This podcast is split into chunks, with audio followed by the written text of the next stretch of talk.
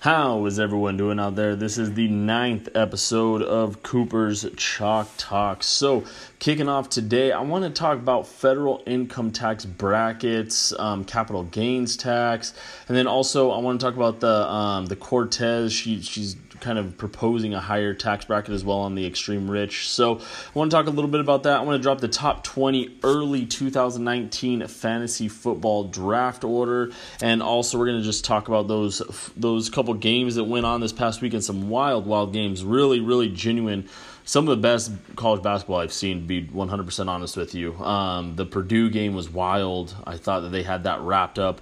Virginia's able to smack it back and get a get a shot, take it into overtime, and they just manhandled in overtime. So really good stuff. Kind of go over some of those games. Um, but first things first, you know, I think it, it is federal income tax season, and I think a lot of times, you know, people just kind of plug in their numbers and they just shoot it off, and they're like, oh, you know, I'm getting 1500 back or whatever. So you know, I kind of wanted to break it down into a little bit more of you know the actual tax bracket. What does it mean? and what kind of what what kind of money actually falls into it. So taxable income bracket, there's a, there's a couple different ones. So right now the tax rate, if you make under nine thousand five hundred dollars, you're in a ten percent tax and tax bracket. Um, if you make between 9500 and 38700 you're in a twelve percent tax bracket. Um, so and then if you're um, 38700 or up to 82000 you're at a 22% tax bracket um, if you're above 82,500 to 157,000, you're at 24% income tax bracket. Um, at 157,000, you go up to 32%, and that goes all the way up to 200,000. 200,000 to 500,000 is at 35%, and 500,000 is at 37%. So 500,000 or more. So basically, everybody's going to get taxed at 37% or more. And this actually came down. It used to be closer to about 40% until 2017. Republicans passed a, um, a tax tax bracket shift, um, which brought it down 2% to $500,000 or more.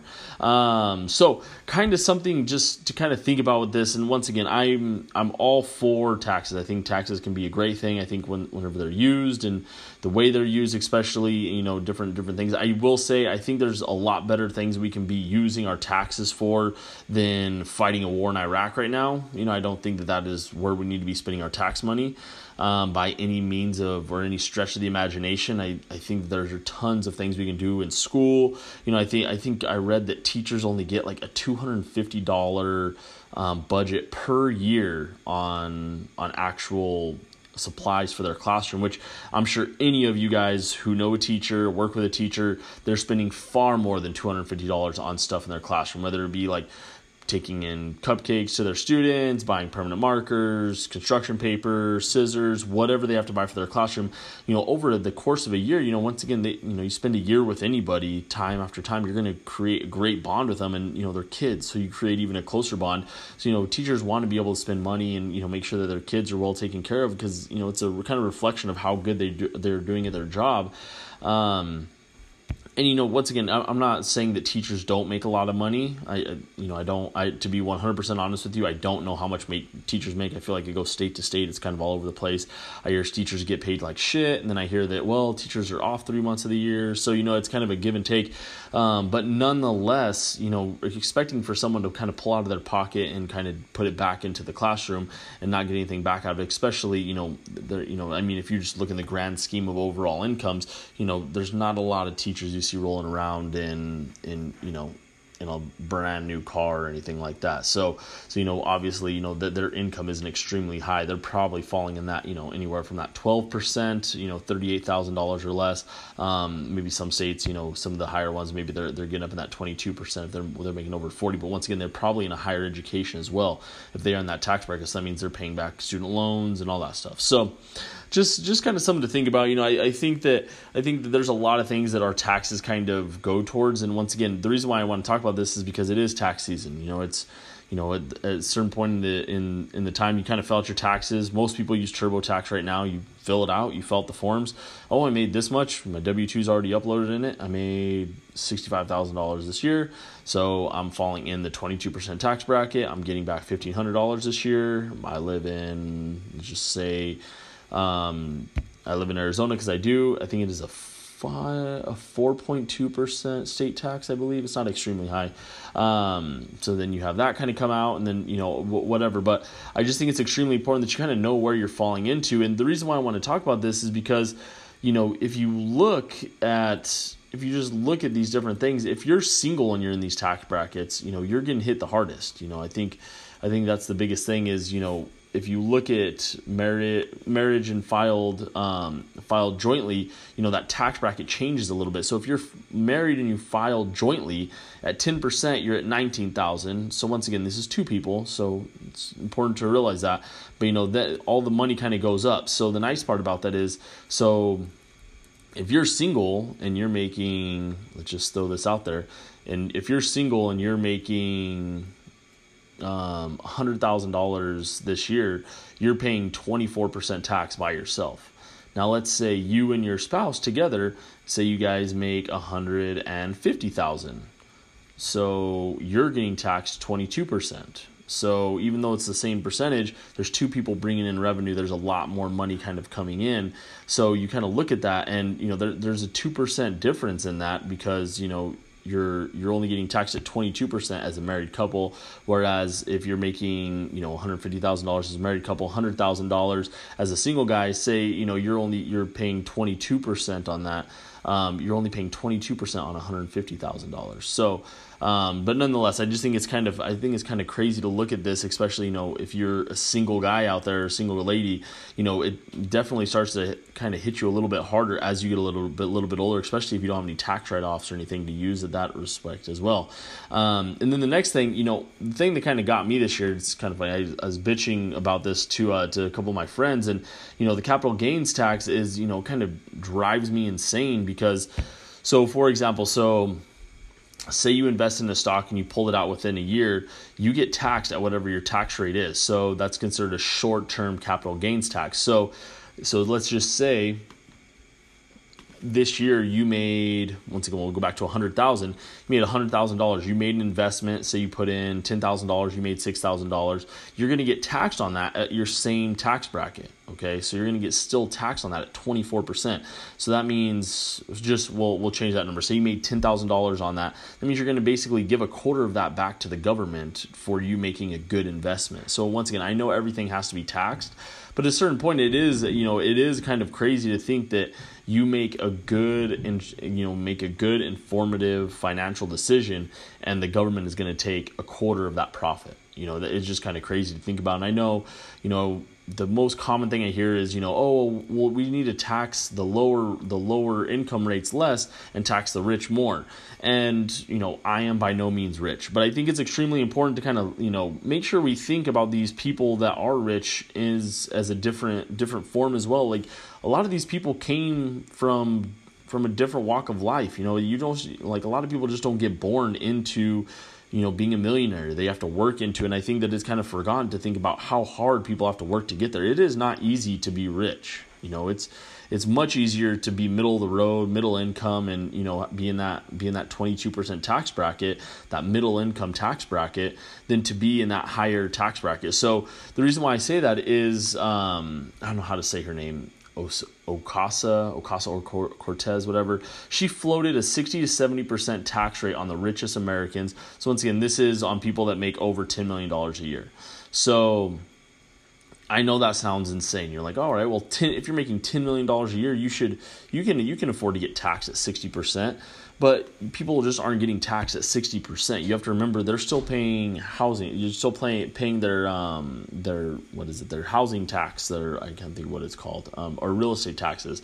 Um, they're still paying state income taxes. They're still paying, you know, their food taxes. They're, you know, more more than likely if they're making 10 million dollars a year, they're having to pay to have employees you know, it's just something to think about. If you tax anybody above 50% of what they're bringing in, literally that should be criminal to a certain extent. I can't believe that you would think that it's okay to take anybody's half of what they're making money wise. So, once again, you know, and the thing is, is that you look at a lot of these companies that are that that, you know, for example, Apple. Apple doesn't get taxed nearly that rate You think about how much money they have that goes out of the country, they're getting ran offshores and whatnot. I think it's insane to think that you have so many people truly thinking that, you know, oh, well, this guy's making $10 million. We should tax him at the most we possibly can. And the thing is that a lot of people right now, they look at Donald Trump and they think of every single rich person being like Donald Trump. So if they don't like Donald Trump, they're going to think, oh, well, we should just tax all of them. We should tax all of them much more. They can afford it. It doesn't hurt them as much. Um, you know, I'm only making $60,000 a year. I'm having a harder time getting by than them. So just tax them more. But once again, I, I just want to make this conceptualize this is that it is not easy to become a multimillionaire. So, you know, the the the thing that kind of comes to mind, you know, once again, I you know, I, I just I don't know really anything about um this guy named Nipsey Hussle. Uh, you know, I've heard his music before, but I didn't really know too much about it. I saw one of my friends post a thing on Instagram, you know, saying that he was a real estate mogul. So I did a little bit of research on the guy. You know, extremely sad to hear that he got shot and killed, um, and especially got shot and killed. Sounds like just you know just steps away from where he grew up and you know, it, it, was kind of kind of he was he was the, kind of that neighborhood. He was known for that. You know, he kind of ran that neighborhood. But nonetheless, um, you know, this guy was known as a kid who used to hustle in the parking lot, shine shoes. You know, he used to sell just like little random things in the neighborhood.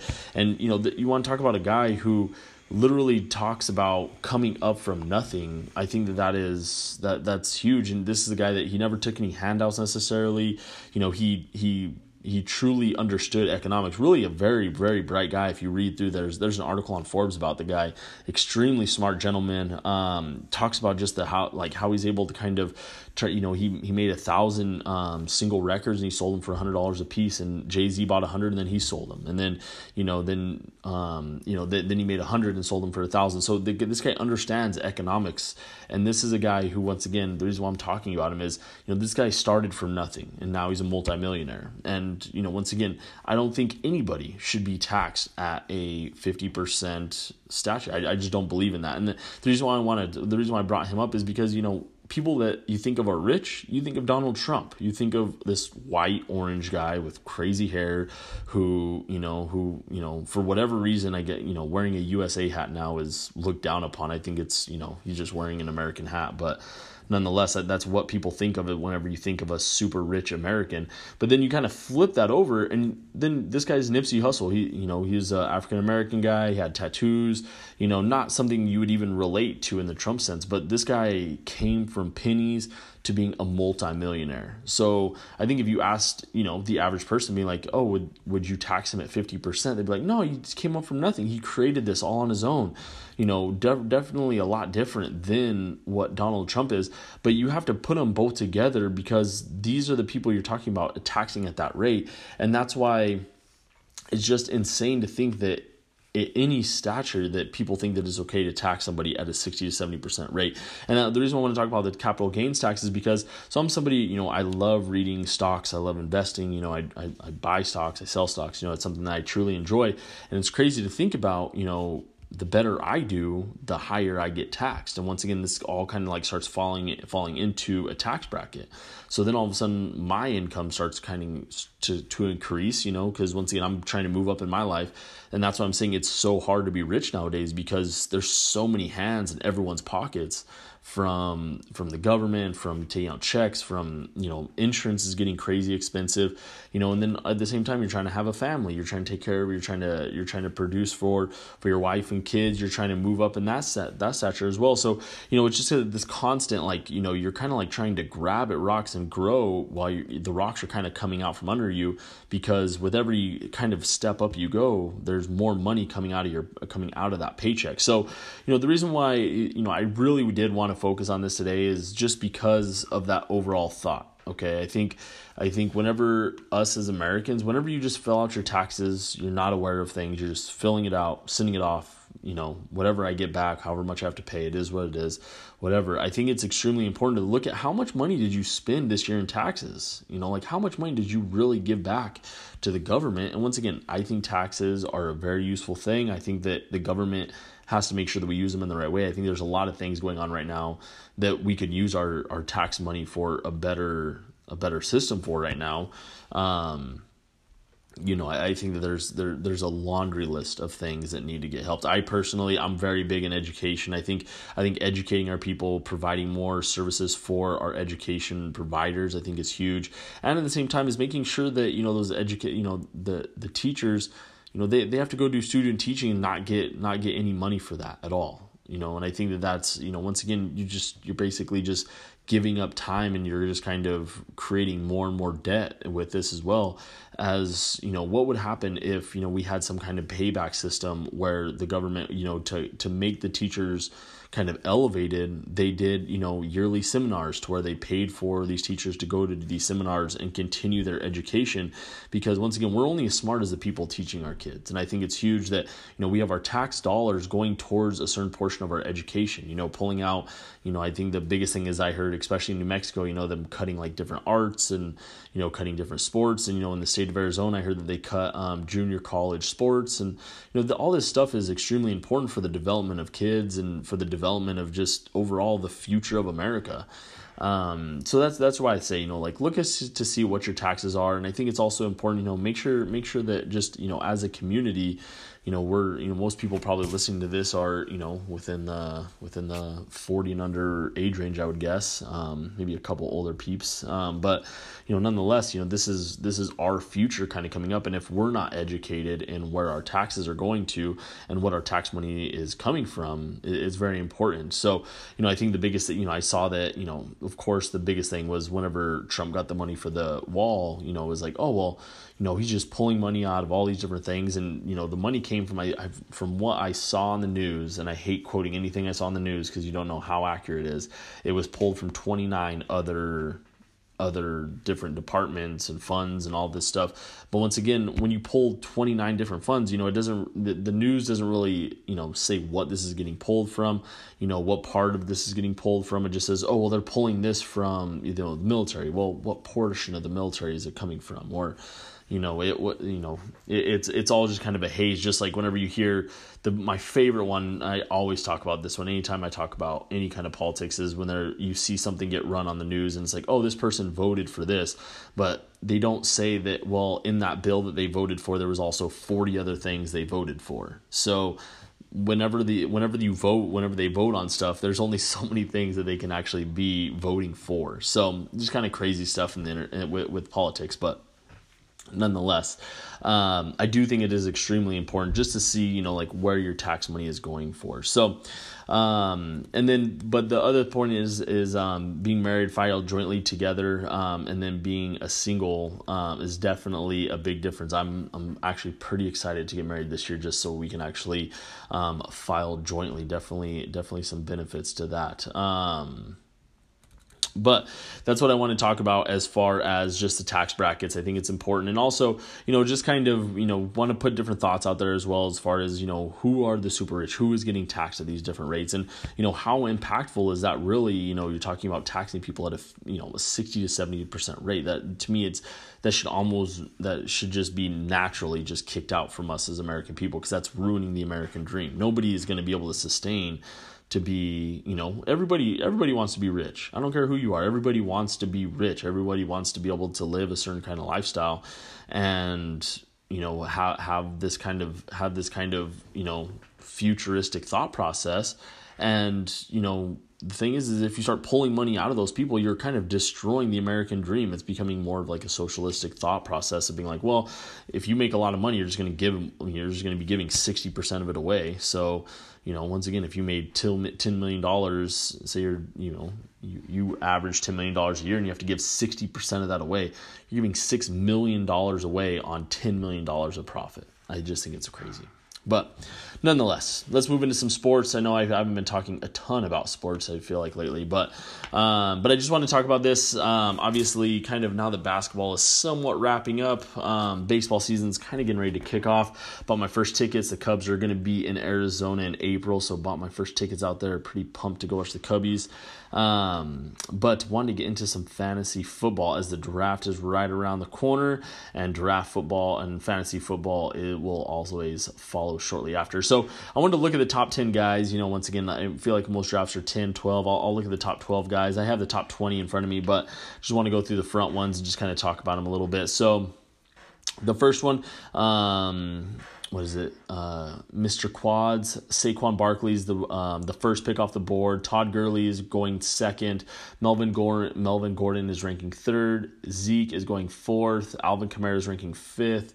Um, McCaffrey's going sixth. Hopkins seventh. Conner at eight, Adams at nine, Julio Jones at ten, and then we'll just do go up to twelve. So then you have Le'Veon Bell at eleven and Tyreek Hill at twelve. So once again, you look at those top twelve. I think there's going to be a lot of movers. You know, I was kind of shocked to see.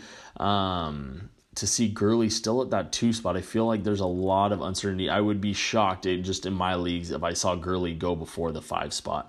I think more than likely you're going to see a Barkley go one. I think you're going to see a Zeke go two. Um, I think then you'll probably see a Kamara or Gordon go three, four. You know, I think those two will kind of be interchangeable. And then I think that's where you're going to start seeing the people just like, you know, Gurley sitting at five, people are. I just feel like they're gonna be like, or you know, sitting at that, yeah, that five or six spot. They're just gonna be like, well, shit, I have to take him. So I think that Gurley and McCaffrey are gonna be right around the same spot. Once again, this is if people don't want to draft wide receivers. I feel like wide receivers drop tend, uh, typically. So then, then you know, according to this, you know, has DeAndre Hopkins at seven, James Conner at eight, and Davante Adams at nine. I actually disagree with this. I actually think Julio Jones will go above, above both those guys. I just think that year in year out, he's just a super big producer. Um, you know, every year he just has tons of yards. He's, you know, he. I know there was a big joke that he didn't score touchdowns last year, but definitely going to be someone to catch on to. James Conner, I just don't see him going that early. Seeing him there at eight, I, I don't know. I just don't see him going at eight. Obviously, my brother's a Steelers fan. I'm sure he would be super happy to draft Conner in the first round. Um, but you know, Le'Veon Bell sitting at eleven. It just depends on how healthy you think he's going to be. Um, I think somebody to kind of keep an eye on that is going to be a big mover is Odell Beckham. Um, I think Odell Beckham will more than likely move up. Um, but that's just my own personal thought. I don't, I just, I, I don't know. James Conner was my first round draft pick. I mean, obviously, I think running backs are usually pretty hyped in fantasy football. I just don't know if I would take James Conner with my first overall pick. I think I would feel much better um, taking, you know, uh, right now I'm drafting last in my draft, you know, out of 10. So, you know, if you look at that, it's like, well, you know, you're looking, eh, according to this, I'd have Julio Jones, but, you know, I could see, I think DeAndre Hopkins, Davante Adams, Julio Jones all go before him. So that's sitting in that 10 spot. So then I would feel okay probably drafting, you know, as funny as it would be, it'd be kind of hilarious to have James Conner and Le'Veon Bell on the same team. Um, but that wouldn't be a bad one two punch there. Um, I don't think I would take Antonio Brown because I think it's too much, kind of too much up in the air. I actually am a huge fan of Joe Mixon. I think Joe Mixon, I think he has a ton of upside. And everyone's talking about how, how much they love Nick Chubb. I think out of all the people in the offense from Cleveland, Nick Chubb is going to be the biggest downgrade. And that's just my own thought. That's the reason why I say that is just because I think with Nick Chubb being back there, obviously, you know, you're not going to be able to crowd the box, but you have a lot of mouths to feed. I don't think he's going to be catching the balls out of the backfield like he did last year because all of a sudden you have to get the ball to Odell Beckham, you have to get the ball to Landry Jones, you have to get the ball to Njoku, and then you know don't forget you still have you still have you know maybe like one or two other wide receivers in there. Um, I think they have what's his name Caldwell, I think is his name. Um, you know he was an early draft pick. You know he's going to catch a couple balls out there, and then on top of that is then you're going to have. Um, you're gonna have what, what's his name the the the running back that ended up kicking that girl. Um, he's gonna be coming back I think week nine. So you know you you have basically half a season with him basically being solo, and he's definitely not someone I'm taking in my top ten. Um, I think the other the other kind of interesting part will be to see how early people start drafting tight ends. I think that's gonna be a fascinating part of everyone's draft this year, just because last year there was literally three tight ends, and if you didn't have one of those three, it was a crapshoot every week. You know, it was you know Cook, um, who's now the, the tight end at the Saints, I think might be a great um, you know mid round pick. But you know he was somebody who he would he would blast for you know twenty points for Oakland because he was a leading receiver for Oakland last year, and then you wouldn't get anything else out of him for like three weeks. So you know last year you had basically Kelce Ertz and um, and Kittle. You had those three, and then everybody else just fell off. I had OJ Howard. He did great for me, but then he got hurt, I think, in like week nine or 10. Um, so, once again, it'll be very fascinating to see. You know, Kelce right there, as of right now, he's actually ranked the 20th player off the board, which is crazy to see a tight end that early. Um, but once again, if you can have the best in position, it, you know, if you're the number one draft pick, that means that he's coming back to you. So, if you can have the best player at whatever position you want to draft, you know, more than likely taking a running back you're taking your best thought of option at running back, and then you can guarantee having the best option at tight end. It's a pretty great draft for you right off the bat. You're getting a number one, number one right there, um, and then you get a kick around in the third round and take your next next whatever you want to. So, I think I think those I think the tight ends are going to be fascinating. I think Patrick Mahomes is going to be a fascinating guy with with drafting as well. They have him going in the second round right now. Like I think it's like pick two two, number like I think nine right now. So once again, at the very end of the second round, and once again, Patrick Mahomes definitely won people leagues last year. I think the guy who won our league had Patrick Mahomes. Um, so you know, definitely won some leagues. But I mean, how early is, are you going to take him, and then what are you going to be giving up to get him? You know, because I mean, if you're drafting him in the second round, you're basically going to have more than likely a running back, wide receiver, and then Patrick Mahomes, and then you're going to be drafting a running back or tight, either running back or if you go tight end super early, a tight end. But you know your position players are going to be taking a huge downgrade unless you get super lucky, like a lot of people did last year, getting um, getting Conner off waivers. Um, you know, I think late in the year with um, with Hunt going down, that's the running back I was talking, trying to think of earlier. With Hunt going down, um, being ineligible for half the season and then you know you people picked up where I think once again um what Damien Williams I think he's a good guy um so once again I just think in that first round I think that you know it's kind of set within the first I think I think there's going to be probably 12 guys that have potential to go in the first round. Um, to me, once again, I think, you know, I think just out of this order, I don't see James Conner going in the first round unless it's the last pick of the first round. I just don't see it. Um, I I could see Davante Adams just simply because people love him being lined up with um, with Aaron Rodgers. He had a fantastic year last year. But once again, you have to think about where he was drafted a lot last year. He wasn't drafted in the first round last year. So what your value was last year for him was fantastic, but you didn't get him in the first round. So you know if you have James Connors, let's just say he falls out of the first round and you know that leaves that leaves Davante Adams moving up, Julio Jones moving up, and then Le'Veon Bell maybe falls into the into the first round.